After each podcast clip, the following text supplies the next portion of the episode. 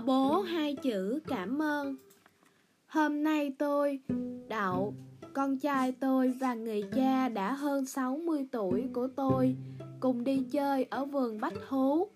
Ở vườn Bách Thú, khi nhìn thấy hai chú khỉ đang chơi đu dây, cậu nhóc vô cùng hào hứng và đứng mãi ở bên hàng rào sắt cạnh núi khỉ không chịu rời đi.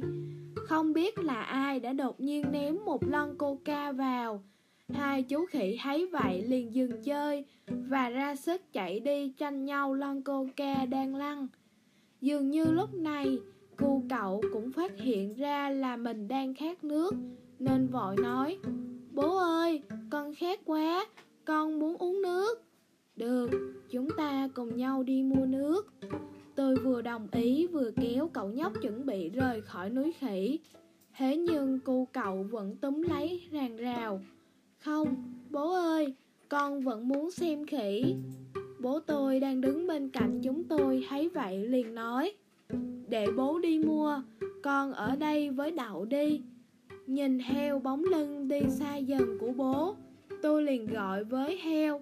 Bố ơi, bố mua thêm một chai nữa nhé Con cũng hơi khát rồi Cửa hàng cách đó không xa Vì vậy, bố tôi rất nhanh đã quay trở lại và đưa cho tôi một chai nước Tôi mở nắp chai và đưa cho đậu để nó tự uống Tiếp đó, tôi nhận lấy chai nước còn lại từ tay bố Và uống liền một hơi hết nửa chai Bố thấy vậy Bố thấy tôi vặn nắp lại liền đưa tay đến nhận lại chai nước. Việc này từ lâu đã trở thành thói quen. Mỗi khi cả nhà cùng nhau đi chơi, bố tôi lại lại gần như một người giúp việc. Đậu vẫn ngửa đầu há miệng, cầm chai nước tu ừng ực. Tiếng uống nước rất to, nhưng thật ra chỉ uống được một chút.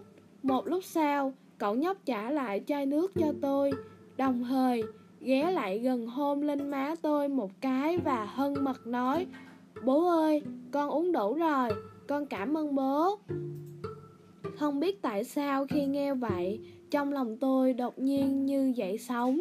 Tôi nhớ ra mình đã quên đi một câu nói từ rất lâu rồi.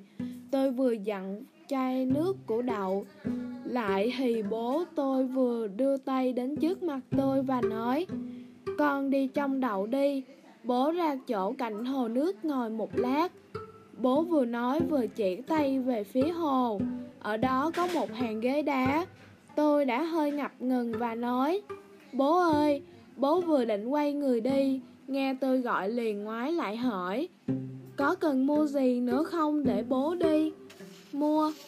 Tôi lắc đầu và khẽ nói Bố ơi, con cảm ơn bố. Bố nghe vậy cũng không nói gì chỉ hơi ngừng lại rồi lại đi tiếp về phía hồ.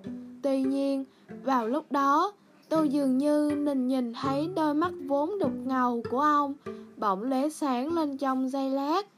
Tôi tiếp tục học theo con trai tôi, nhìn theo bóng lưng bố và lặng lẽ nói, con cảm ơn bố. Có rất nhiều lúc chúng ta đã quen với việc cha mẹ làm tất cả mọi việc cho chúng ta, bởi vì quá thường xuyên nên chúng ta đã coi tất cả như việc đó là lẽ đương, đương nhiên.